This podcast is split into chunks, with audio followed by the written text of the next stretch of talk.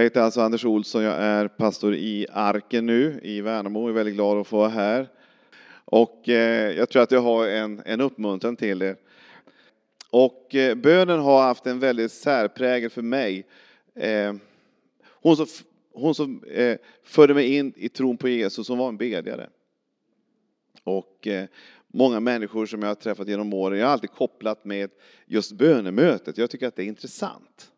Jag tycker att det är fascinerande eh, vad bön kan få åstadkomma. Jag tror att det är lite grann av en, en, eh, en liten hemlighet i detta med bönen som Gud vill lyfta fram gång på gång, för man kan lätt eh, tappa den typen av, av möjlighet. Det finns det tillgängligt hela tiden, men vi, vi kan på något sätt missa den ibland. Men Gud vill ständigt, gång på gång, ta oss tillbaka till detta med bön. Bön är ju att samtala. Bön är ju att samtala till någon som verkligen vill lyssna. Men det handlar också om att lyssna in någon som vill tala till oss. Så bön är ju inte bara en envägskommunikation, det är någon som vill ge respons hela tiden. Bön är att tala till Gud och han talar till mig.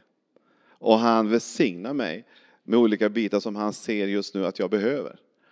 Så bön är en otrolig möjlighet att ha en kommunikation, tvåvägskommunikation hela tiden. Så bön är ju ingenting av, bara av eh, någonting eh, statiskt eller någonting som är eh, format kring en viss stil, utan det kan vara på olika sätt. Gud vill att du ska få upptäcka, precis som ett samtal med, med en person, att det finns olika nivåer på samtalet. Man, du har säkert bekanta, man pratar på ett visst sätt då. Du har din familj, det tar man på ett annat sätt. Där är man lite mer fri kanske. Och du kan utveckla samtalet med, med Gud hela tiden. Att upptäcka nya, nya nyanser av det. Så alltså, jag ska tala lite grann om bön. Vi är ju mitt inne i en bönesäsong nu i mars här med hela pingströrelsen. Och eh, även i våran bygd i Småland ber vi. Eh, och eh, vi tror att det förändrar väldigt, väldigt mycket. Så bön, det kan förändra en stad. Det kan verkligen förändra en stad. Eh, och det är utifrån den aspekten av att många, många, många små förändringar ger en, stort, en stor kursinriktning, en ny kursinriktning. Om man tänker hur man äter en elefant, det är en klassisk bild, hur äter man en elefant? Man äter inte hela elefanten utan man äter en bit i taget. Och så funkar bönen också. Bönen kan förändra saker och ting en bit i taget. Men i det långa loppet så blir det väldigt mycket förändring. Jag har varit i en, i en kyrka som, som eh, har vuxit. Det hette Gilead, sen blev det Connect Church och nu är det Hillsong. Men det var en kyrka som tänkte att vi, vi kan inte förändra hela staden, men vi kan förändra något lite grann varje vecka. Men om man håller på att addera och förändra någonting hela tiden varje vecka så blir det en ganska stor förändring på tio år. Och eh, därför så är det en kraft i bönen. Bönen är ingen eh, bara en, en, en korttidsverkande event, utan det är någonting som man kan få leva med hela tiden. Så vi bad väldigt mycket på den tiden för olika eh, människor och vi såg fantastiska saker ske. Och jag vill bara uppmuntra dig att eh, bönen kan få vara någonting som vi, vi kan ha akutböner, vi kan ha tacksägelseböner, vi kan ha eh, böner där vi lovsjunger. Lovsång är ju bön. Det är att, att sjunga till Gud. Vi kan ha böner som eh, är som handlar mycket om min egen resa, min familj. Men tänk om vi skulle ta det ett steg till. Och det är det jag skulle vilja tala om lite grann. Tänk om vi kunde kliva in på förbönens område. Vad innebär det? Det är att involvera bön för någon annan utanför min direkta närmaste cirkel. Men som Gud på något sätt lägger en börda i mig. Gud lägger bördor i oss ibland. Han lägger en känsla, ett namn, en tanke, ett innehåll. Det är någonting Gud gör för att han vill väcka vår uppmärksamhet. Och han vill få oss att fokusera någon annan än bara oss själva. Varför då? Det är för att han vill göra en förändring. Och jag tror att väldigt mycket av det som sker, det sker oftast på svar på bön. På det mest märkliga sätt. Det fanns en man som kom till en lägenhet uppe i Luleå. En pastor. Där satt det en äldre dam, hon var 80, 85 år gammal. Och hon berättade för den här pastorn, som, som då var pastor i den församling hon var i, eh, att jag har, jag har ingen i min släkt som verkar följa Jesus. Men, sa hon, jag har en systers sons son som jag tror ska bli frälst. En systers sons son. Hon har alltså, alltså fått en börda för en specifik människa. Och eh, hon sa, jag kan inte komma ut ur lägenheten, men jag kan be. Kan du be med mig, pastor? Så de bad en enkel bön och började be för den här systers son, sonen. Vid ett tillfälle så, så var den här systers son, sonen på puben. Men han blev alldeles för uppfylld av ett visst innehåll. Så han blev utsparkad från den här puben. Och han gick där på Ludets gator och funderade på vad ska jag göra? Jag, behöver, jag fryser, jag behöver hitta någonstans att värma mig. Så han hamnade i Pingkyrkan. Som var öppen, den, var, den är ju oftast öppen för alla. Även de som kanske har för mycket in under västen. Han kom in där, satte sig längst bak och där blev han helt intagen av den atmosfär som fanns i den kyrkan. Vad var det som ledde hans steg hela vägen till kyrkan? Vad var det som gjorde att han överhuvudtaget fick en tanke på att gå till en viss plats? Vad var det som gjorde att det kopplade ihop så många aspekter så att han hamnade på en bänk längst där bak i? Jag tror att det fanns en gammal äldre dam som satt och bad någonstans för den personen. Vad gjorde att hans hjärta var helöppet? Jag tror att det fanns någon och några som bad för den personen just då. Och i det läget, när han står där, så börjar han upptäcka att det här vill jag få tag på. Och eh, efter några veckor, månader, så kom han tillbaka och sa Hej, jag vill ta emot Jesus. Och inte bara det, jag vill bli döpt. Så den här pastorn som heter David Johansson, han döpte mig 1986 i dopgraven uppe i Luleå. Varför? Jo, på grund av att det fanns en syster, att det fanns en kvinna som bad för sin systers sons son som hette Anders Olsson. Jag tror att jag hade aldrig stått här och inte ens i arken någonstans om jag inte hade haft någon som hade bett för mig. Så än idag, 30 år senare, så tackar jag Gud för att det fanns en, en äldre dam som var 85 år gammal men som inte hade pensionerat sig från bönen utan fortfarande förstod att bönen har kraft. Även om jag är begränsad, kom inte ut utanför min tvåa. Hon var reumatiker, var sjuk i sin kropp, kunde aldrig gå ut. Men hon kunde göra någonting, hon kunde påverka sin samtid genom att be böner. Halleluja! Som kunde förändra saker och ting runt omkring. Du vet, vi kanske tänker att bönerna hamnar i taket. Jag tror att de går till himmelen. Och att de kommer tillbaka i form av bönesvar. Så vad hon gjorde, det var att hon påverkade mitt liv, hon påverkade min framtid, hon påverkade min, min, eh, de människor som jag skulle möta i framtiden. Hon har varit involverad i så många människors frälsningsupplevelser. På grund av att jag har fått levt det liv jag har gjort och hjälpt människor på olika sätt. Så hon har varit med hela tiden. Hon har varit med och är fortfarande med mig. Jag känner att jag känner han, hennes, hennes förebild och hennes minne lever fortfarande kvar i mig. Jag skulle önska själv att om 30 år att de tänker, tack gode Gud att det fanns någon som heter Anders Olsson. Han var en bedjare. Han bad för mig. Han var med och stöttade mig. Du vet, Gud vill använda oss på olika sätt, men jag tror också han vill använda oss i förbundstjänst. Så jag vill uppmuntra dig. Bli en förebedjare. Bli någon som börjar se över, finns det någon runt omkring mig som jag skulle kunna börja påverka genom mina böner? Finns det någon runt omkring mig som Gud lägger på mitt hjärta som jag skulle kunna få vara med om att få se en, en trosresa hos? Du har säkert någon där. Och jag vill uppmuntra dig, du som redan är inne i det, fortsätt, för det, det lönar sig. Det tog 20 år för damen Nanny Lundström att be igenom mig. Men det var värt de 20 åren. Så när jag kom en vacker dag till hennes lilla två uppe i Luleå i Gammelstad och sa Hej Nanny, jag har blivit frälst. Det var som ängeln Gabriel liksom dök upp där i, i vardagsrummet. hemma hos henne. Hon prisade Gud. Hon var en äldre härlig dam med knut i nacken. Eh, som gav allt. Hon gick alltid till frisören på 60 år faktiskt. Hon gav allting till missionen. Det kallar jag om offer.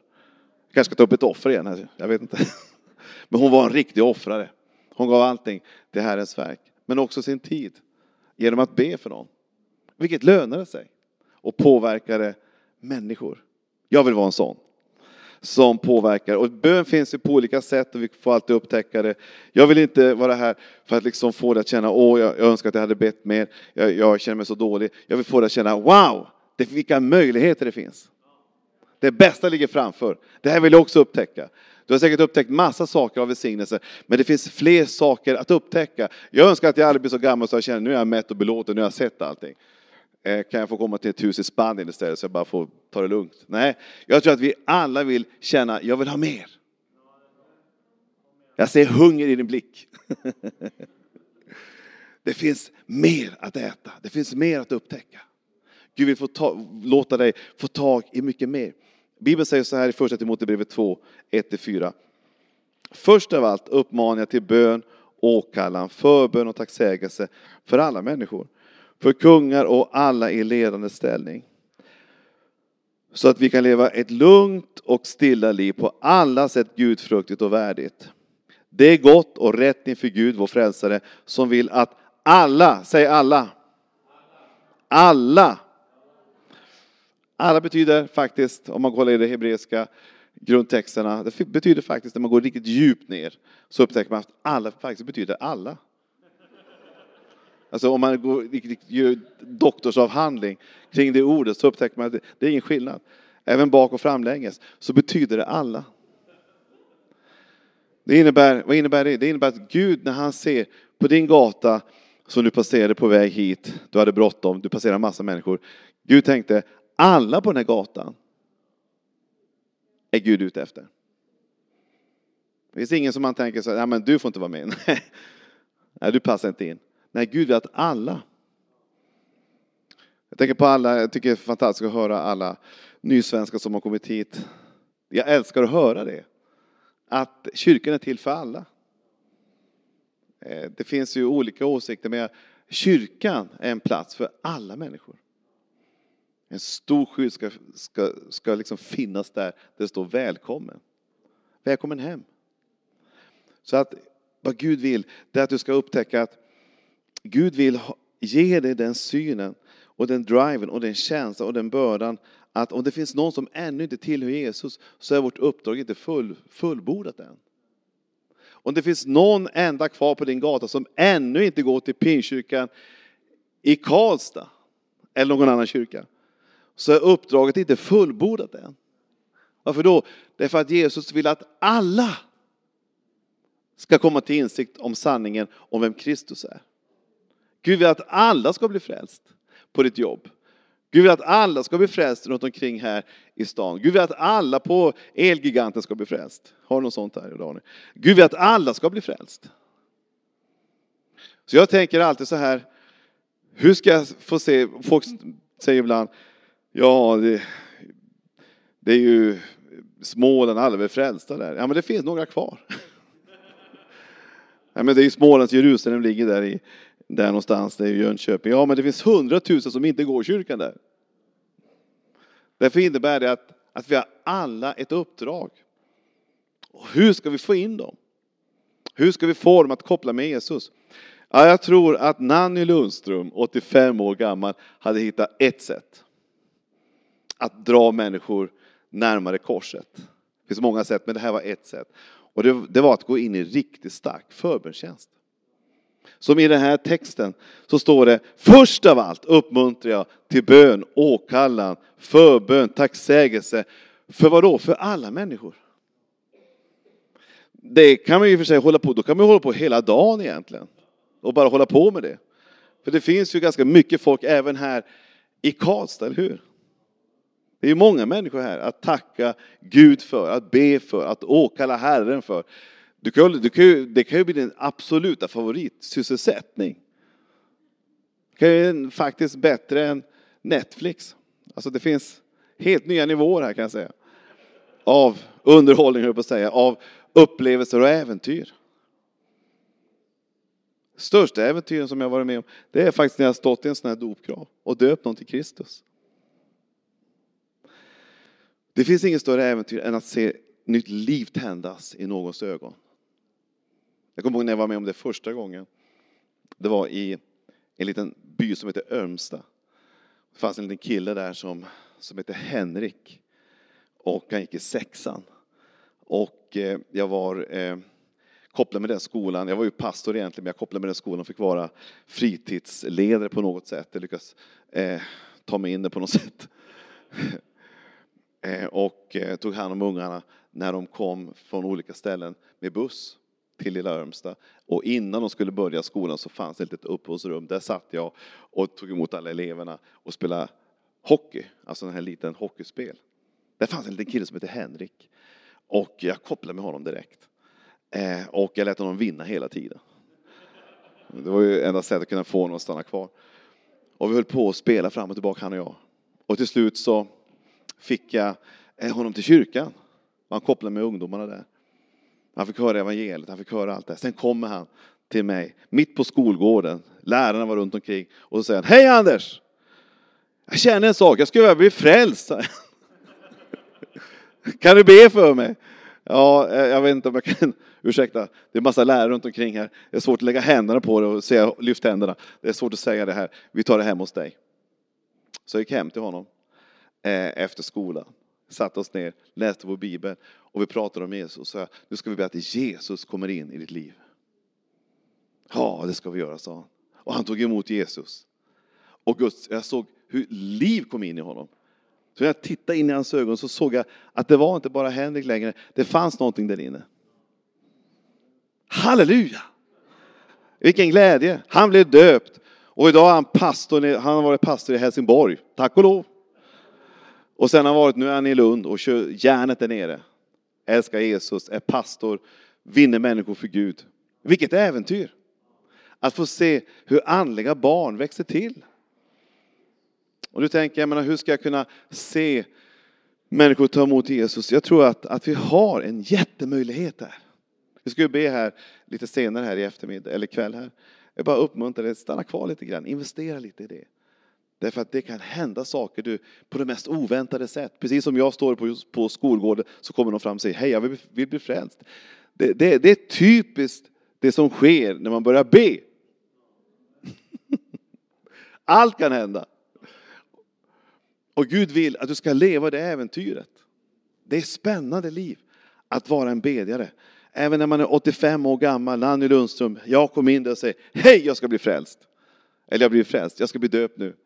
Och sen så att, till råga på allt, jag ska ut som pastor nu också. Du vet, då har hon på att flyga upp i taket alltså. Hon lättar från marken nästan. Du vet, Gud vill att vi ska få leva ett spännande liv ibland. Även på det kristna området. Så Bibeln talar om bönen. Så jag vill bara uppmuntra dig att be för andra. Det bör vara konkret, variationsrikt, levande och helst regelbundet. Tänk om vi kunde komma in i det livet ännu mycket mer. Jag behöver det också. Att ha ett variationsrikt böneliv som är konkret, levande och helst regelbundet. Nanny bad för en person. Du kanske tänker, hur ska jag kunna svälja, hur ska, hur ska jag hitta någon väg framåt? Ja, men Gud vi ger dig en människa. Skriv upp en person, ja, kanske två, kanske tre, jag vet inte. Men Gud vi ger dig några människor på ditt hjärta som du börjar regelbundet be för. Om du ber till Gud och säger Gud, ge mig några människor som jag ska få vara med om att få se, ta emot Jesus. Jag vill se ett nytt liv ske i den människans liv. Så kommer Gud att börja ge det. Han bara längtar efter att du ska be sådana böner också. Ge mig några namn, ge mig några ansikten, ge mig några bördor. Gud vill ge dig det. Så Gud är en Gud som längtar efter att få höra oss börja bry oss om, inte bara vår egen cirkel, utan gå utanför våra cirklar. Och börja tänka på människor, kanske du aldrig har tänkt på tidigare, men mitt i alltihop så får du en börda för din granne. Du får en börda för din arbetskamrat. Du får en börda för någon som du aldrig har tänkt tidigare på. Men Gud lägger det i ditt hjärta. Tänk vad spännande. Och i det läget så kan du få börja be och börja ropa fram den personen fram till Jesus. Gud vill ge oss drömmar, tankar. Jag kommer ihåg vi döpte en person, jag kommer inte ihåg vem det var. Hon heter Ulla, jag vet inte om hon är här. Ulla, tappar namnet. Eh, och Ulla Nilsson heter hon. Eh, är hon här? Nej, det var hon inte. Hon, eh, hon fick en dröm, kommer jag ihåg, här i Karlstad. Då hon innan det skedde fick hon se det i sin inre värld. Och hon såg en av sina kollegor, tror jag det var, var med att bli döpt i den här dopgraven. Sen var det några saker som skedde och den personen blev frälst. Och jag kommer så väl ihåg när vi döpte honom. Det är ju spännande. Gud vi ger dig sådana drömmar. Gud vi ger dig sådana bilder. Ja, men jag drömmer mest om, en, om en, ett hus i, i Spanien eller en ny, en ny Nimbus vore fint. Ja, men jag har också sådana drömmar. Men det finns ännu högre nivåer. Så Gud vill ge oss, Gud vill inte liksom plocka bort allting från oss, men han vill addera in människor, levande människor in i vår verklighet och in i vår värld. Så jag vill bara uppmuntra dig, be konkreta böner. Nej, när du ber, gå in i din kammare och stäng din dörr och be till din far i himlen som är i det fördolda. Då skall din far som ser i det fördolda belöna dig. Nu vet jag att han som översätter till engelska, jag tyckte det var svårt att jag pratade så fort. Men det står i Matteus 6 och 6. Nej, när du ber, gå in i din kammare, stäng din dörr, be till din far i himmelen som är i det fördolda. Då ska din far som ser det fördolda belöna dig. Jag vill uppmuntra dig, hitta din kammare. Hitta din plats. Du ber ju säkerligen regelbundet, men ibland kan man hamna i otakt. Men i all vår otakt, i allting som vi sysslar med, försök hitta ditt tempo. För det finns så mycket Gud vill visa för dig. Det kanske är på väg till jobbet, det kanske är på väg till eh, när du går ut med hunden. Jag vet inte vad det är. Vi kan välja att göra många saker i de lägena. Vi kan lyssna på musik, vi kan göra andra saker, tänka på annat. Men tänk om vi kunde ta de tillfällena att låta det få bli vår bönekammare. Din lilla stund med kaffekoppen innan du är på väg till jobbet. Tänk om du kunde ta det som en liten stund att bara be för några människor. Lyfta upp dem eh, inför Herren. Jag tror att det har en otrolig effekt. Jag tror att Gud gör så mycket. Ni som kanske har klasskamrater, varför inte be för din klass? Varför inte be för din, din lärare? Varför inte be för rektorn på skolan? Varför inte be för människor som finns runt omkring? Jag ber för två, tre saker. Det är, en man heter Jonas Tern, han är gammal fotbollsspelare, han är tränare i Värnamo. Han skulle jag vilja döpa i vatten. Alltså jag bara känner det. Det bara ligger över mig någonstans. Tänk att få se honom bara begrava någonting och stå upp i Guds härlighet. Han behöver det, jag känner det. Jag träffade honom några gånger. Eh, han behöver verkligen bli frälst. Sen har vi kommunalrådet också. Jag är ute efter liksom ett visst skikt. Tycker om att gå på deras fester, jag skojar bara. Nej, men jag vill, jag vill nå människor i alla delar. Sen vill jag även nå våra kära nysvenskar. Jag vill nå människor i alla skikt. Jag bara känner, men Gud lägger bördor i mig. Och jag är väldigt tacksam att jag känner någonting. Gud, jag vill känna ännu mer det du känner. Om vi skulle känna hur vad Gud känner när, när det gäller Karlstad. Jag har ingen aning om hur det känns, men jag tror att det känns en väldigt, väldigt mycket. När han tänker på de människor som finns här runt omkring. Det står vid ett tillfälle så står det att han, när han såg över Jerusalem och såg att de inte riktigt tog emot hans budskap så grät han.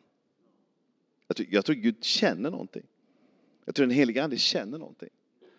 Och jag vill känna mig, Gud, låt mig få en börda för de människor som ännu inte känner dig. Jag vill ha det i mig, jag vill leva i det, jag vill somna till det, jag vill vakna till det, jag vill vandra i det.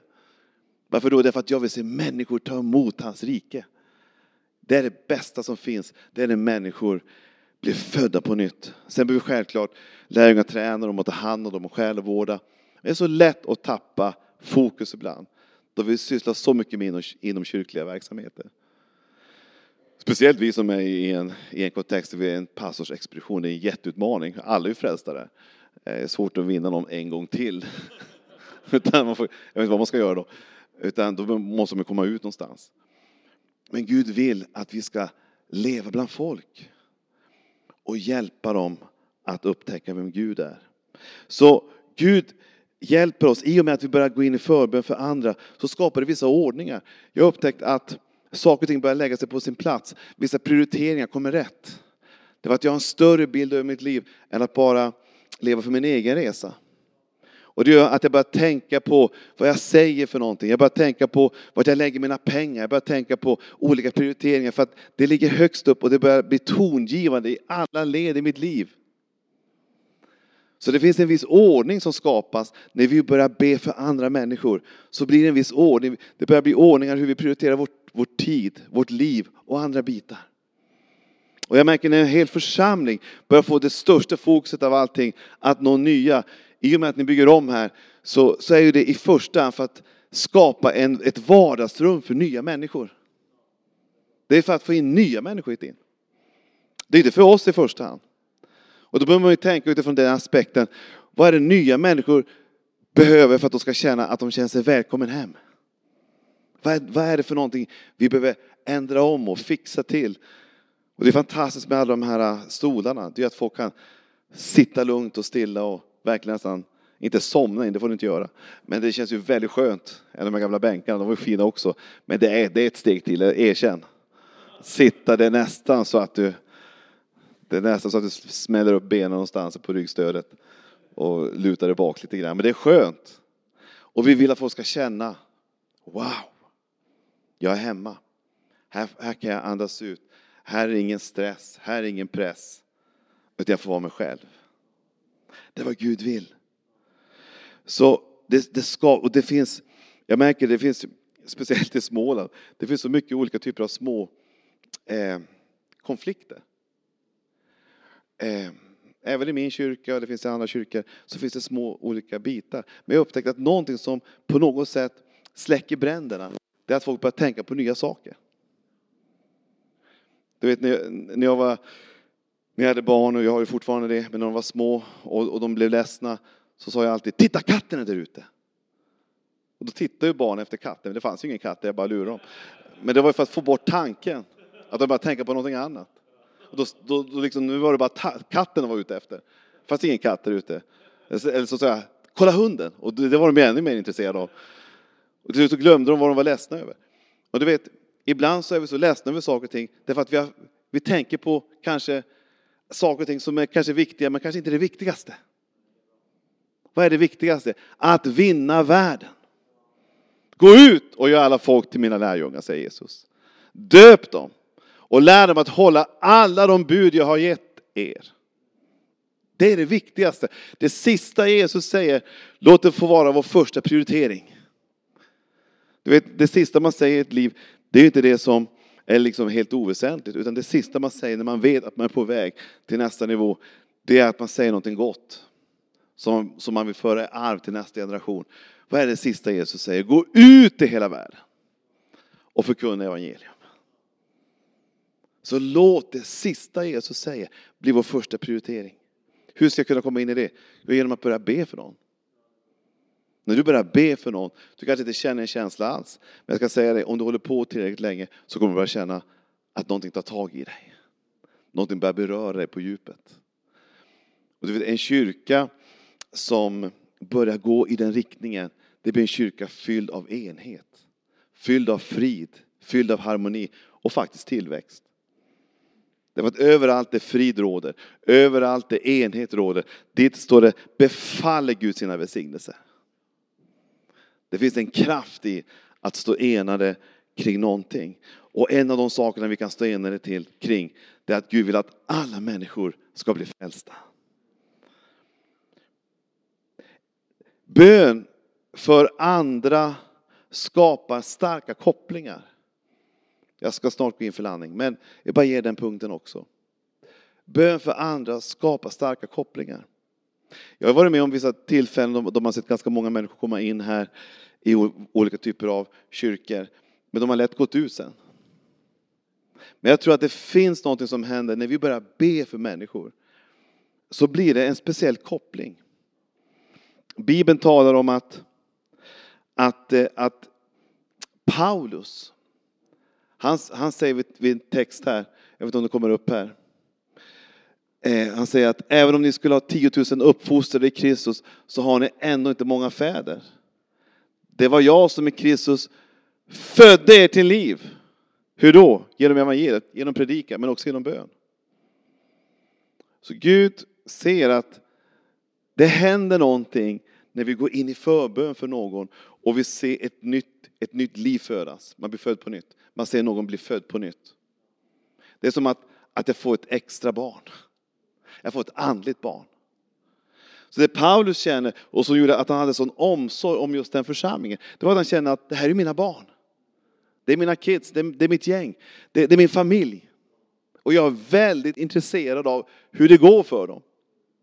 Och därför gjorde det att han gång på gång sa att okej, okay, ni har många lärare, det finns många apostlar. Det fanns till och med superapostlar på den tiden. Jag har ingen aning vad de kunde hitta på för någonting, men det var säkert väldigt häftigt.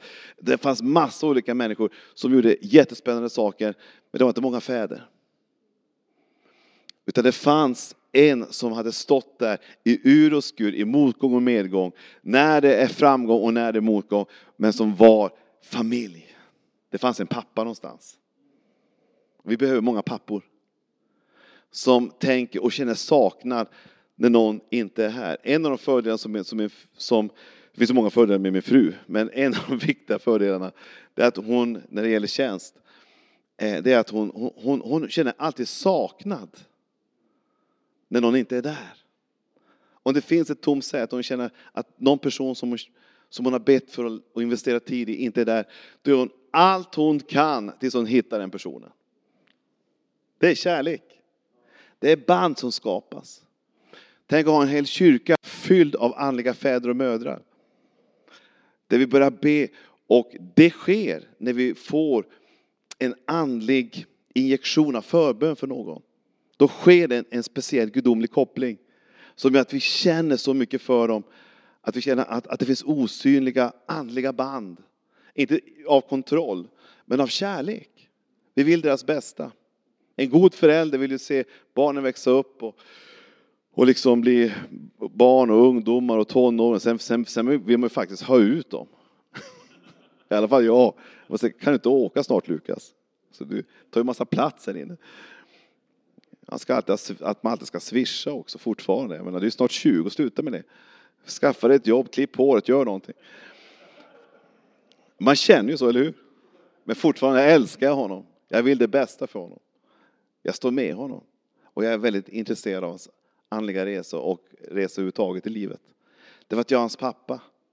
Men jag vill inte kontrollera honom. Jag vill inte styra honom. Men jag vill supporta honom. Halleluja. Gud vill, när vi ber, när du börjar be, bli inte förvånad över att du börjar känna väldigt stort ansvar för människor. Att du börjar sakna människor, att du börjar känna för människor. Det kan vara yngre och äldre, det kan vara nysvenska, vem som helst, men Gud börjar lägga någonting på ditt hjärta. Därför att ditt hjärta börjar expandera, du får en större och större värld. Därför att någonting har tagit tag i dig. Det är den vision och den tanke Jesus sa, att alla ska komma till himmelen. Jag tror att Gud, som det står i Apostlagärningarna 2, jag tror han skruvar på frälsningskranen så mycket han bara kan och försöker få in så många som, som vi bara kan ta hand om. Men en av orsakerna till att han inte kanske skruvar på mer ibland, det har ibland att göra med att våra hjärtan är så fyllda av andra grejer. Så vi känner att vi har inte tid att ta hand om några nya barn. För vi har så mycket annat sak, andra saker som upptar vår tid. Men förbönstjänsten förändrar det. Det vidgar ditt hjärta, det vidgar ditt perspektiv. Du får mycket, mycket större värld. Och du ser Guds vägar och planer för den här bygden och de människor som finns här. Så Gud vill att du ska få ett, ett faders hjärta. Till sist, bön skapar en växande kultur och en vinnande kultur. Men jag märker ju det när jag möter människor som har den här tanken högst upp på sin prioriteringslista så märker jag att jag, blir påverkad av det. Jag kan ju ibland känna att, man, att det blir kallt här inne, det blir tomt här inne. Men det jag gör då är att jag försöker söka upp människor som är lite heta på det här området. För jag vill, jag vill bli smittad av deras entusiasm och vad som kommer ut ur deras mun. Jag märker att vissa människor, de talar bara om hur vi ska nå nya människor. Och det påverkar mig. För de har som kärlek till människor runt omkring. En av de personer som jag har haft störst intryck av, han heter Carl Lenz. Han är i New York. Han är i en kyrka som heter Hillsong. Och eh, när, man, när jag pratar med honom, jag har gjort det några gånger, och man börjar prata om de människor som rör sig på gatorna i New York och de människor som han möter ständigt, så, så, så kan han inte annat än att börja gråta. Det, det rinner tårar. För han känner så mycket för ungdomarna, för knarkarna, för människor som, som de hemlösa, alla möjliga olika typer av människor som finns där i New York. Han känner så mycket för dem att han kan inte hålla tillbaka tårarna när han tänker på dem. Och han har sånt hjärta för han vill att alla de ska ta emot Gud. För han säger att det är enda lösningen på deras problem. Han kan inte fixa alla problem i New York, men det finns en som kan det. Hans namn är Jesus. Vår frälsare, vår Herre, vår framtid, vår försörjare, vår läkare, vår Gud som kan göra allt som finns för mänskligheten, allt som behövs för mänskligheten. Gud har den segern för oss. Om ni förblir i mig och mina ord förblir er, så be om vad ni vill och ni ska få det. Ni har inte utvalt mig, utan jag har utvalt er och bestämt er till att gå ut och bära frukt. Och er frukt ska bestå. Då ska Fadern ge er allt vad ni ber om i mitt namn. Det finns något här som jag tycker är intressant, jag ska avsluta med det. Gud vill att du och jag ska bära frukt. Inte bara frukt som är tillfällig frukt. Frukten här kan gå in i generationer. Frukten som Bibeln talar om, det är frukt som består. Jag tror att en av de frukterna, det är att vi faktiskt går in och börjar be för vissa specifika människor. Ta tid för dem och be att de ska få ta del av Jesus. Jag tror att det är en, någonting som Gud förändrar i våra hjärtan. Det är, en, det är en kärlek som sen ingen kan ta miste om. Den finns där hela tiden. Och det gör att man skapar en väldoft, en, en, en yta av tillväxt. Guds rike är organiskt. Guds rike det är inte maskinellt eller ens ett företag, utan det är någonting som kan få växa ständigt och utvecklas. Och det jag längtar efter, det är en kultur som vinner människor. Där vi är med och påverkar människor. Och det som definierar en kultur, det är att tillräckligt många har köpt in sig i den livsstilen. Jag märkte det i den kultur vi byggde i Connect Church. Det var en kultur av att få se människor bli frälsta hela tiden. Vi fick döpa flera hundra människor. Och eh, mina barn har vuxit upp i den kulturen. Så de har varje månad sett någon bli döpt. Så för dem är det naturligt att de ska bli döpt när som helst. Därför att de förväntar sig det. Om ingen blir det så känner de att då måste vi hitta någon som kan bli döpt. För det är en del av vår kultur. Det var tillräckligt många i den kyrkan kom in i den kulturen av att vi vill vara själavinnare. Vi vill se någon bli frälst, vi vill bjuda med någon kollega hit, vi vill ta med någon kompis hit. Och det har varit en kultur där det var ständigt nya människor som kom in. Men det handlar om, det handlar om att, att fler och fler och fler började faktiskt bry sig om sin omgivning. Och börja också be för människor. Vad som sker när du börjar be för människor, det är att någonting av en frimodighet kommer över dig. Därför att kärleken fördriver rädslan. Och du känner en frimodighet att säga hej, ska inte du hänga med till kyrkan? Ska inte du också få ta del av evangeliet? Gud vill ge oss den frimodiga anden som gör att vi kommer in i en livsstil där vi faktiskt vågar säga ord som vi kanske inte har sagt så ofta. Nämligen, vi har en fantastiskt möte nu på söndag. Ska inte du också följa med? Jag vet inte när du sa det sist, men, och du tänker hur ska jag kunna komma dit? Jag, jag som är så blyg. Men jag kan säga det, när du börjar be för människor kan du inte hålla tyst längre. Kan inte, omöjligt. Du kommer börja säga någonting. Det du säger till Gud kommer till, förr eller senare börja säga till människor. Därför att vad hjärtat är fullt av, det talar munnen. Gud vill att du ska få ett tal som handlar om att inkludera, att välkomna, att ta in, att göra det som kanske inte är så vanligt alltid för att vi är svenskt blyga. Eh, utan våga bjuda med sig människor. Jag älskar när jag ser en kyrka bli vinnande på det här området. Och Gud vill att vi ska få öka i frimodighet. När vi börjar bry oss om människor så kan vi börja göra de mest oväntade sakerna. Jag är ibland i Texas, för min dotter är där. Och jag har många vänner där i Texas. Och det är intressant att vara med pastorerna i Texas. De är så långt mycket mer frimodiga än vad jag är. Och jag, jag, jag tycker inte att jag är jätteblyg. Men de är helt oblyga. Jag vet inte hur de lyckas. Men när man sitter där och ska äta med dem och man sitter och ska beställa en, en riktig eh, ribs. Jag vet inte om du har käkat det någon gång. Gör det. Det är underbart. Eh, i, I Texas. Så är det så att de frågar alltid servitören, mina vänner från Texas, pastorerna, till servitören frågar de alltid Hello, we are pastors. We are from the church nearby. Do you have something we can pray for? Jag bara älskar det. Vad de säger, jag ska översätta till svenska. Finns det någonting vi kan be för? Det är liksom kanske helt kulturellt orelevant här i Sverige att säga så. Men det är en väldig frimodighet kan vi säga. Att våga säga till människor, hej finns det någonting jag kan be för? Varför har de det språkbruket? Det finns en kultur. Var kommer den av? De bryr sig om människor. Och varför bryr de sig om människor? Därför att de ber för dem. Det skapas en kultur av Jesus över, överallt i alla hör. På ett vackert sätt. Inte på ett stormande sätt eller negativt sätt, utan på ett positivt sätt. Amen. Jag skulle bara vilja be för dig här. Att du får ta ett steg till i din bön. Jag tror säkert att många redan nu lever i det här. Men tänk om du skulle börja få några namn i din bönelista. Några i din skola, några i din klass, några i ditt kvarter, i ditt trapphus där du befinner dig. Och börja tänka, vilka är de här människorna runt omkring här? Och vart är de på väg någonstans? Tänk om vi kunde få vara med att få styra deras steg mot korset, mot Kristus. Dina böner hamnar inte i taget, det går rakt upp till himmelen och tillbaka som bönesvar. Gud, vi ger dig den bönens ande som Nanny Lundström hade. Hon bad för mig i 20 år. Jag tackar Gud att hon inte gav upp. Hon bad tills det bröt igenom och hon fick se någonting bryta fram i mitt liv. Jag tog emot Jesus Kristus. Hur många längtar efter den typen av upplevelse? Att få se någon bli frälst i din närhet. Att få se någon släkting bli frälst. Att få se något barnbarn bli frälst. Att få se någon, någon människa, kanske en systers son, son någonstans. Men tillsammans när vi ber så sker det någonting i ditt liv. Tack Jesus. Jag skulle bara vilja be för dig, du som känner Anders jag längtar mer efter denna bönens ande.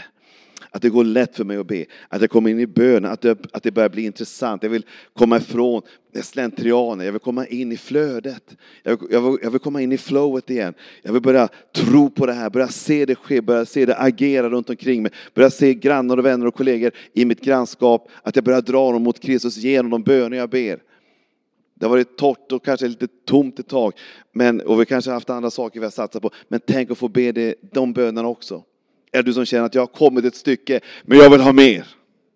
Jag vill få ännu mer tro på detta. Jag vill ta det till nästa nivå, nästa steg. Halleluja! Om du finns här inne som känner jag vill ha mer av detta, så kan du bara om vi bara böjer våra huvuden en sekund här. Om du finns här som känner, jag vill, Anders jag vill få bönens ande över mig. Jag vill få denna trons ande över mig. Jag vill få denna dynamik över mitt liv. Jag vill leva i det här äventyret tillsammans med Kristus. Bara lyft din hand just nu, ska jag be den helige Ande få komma över dig med ett flöde från himmelen. Så ta tag i din ande, din själ, ditt sinne, ditt inre och för dig in i en dimension av tro, av favör, av glädje, av frid. Far jag bara tackar dig Herre för var och en som har lyft sin hand just nu. Tack att du bara förlöser denna bönens ande Herre.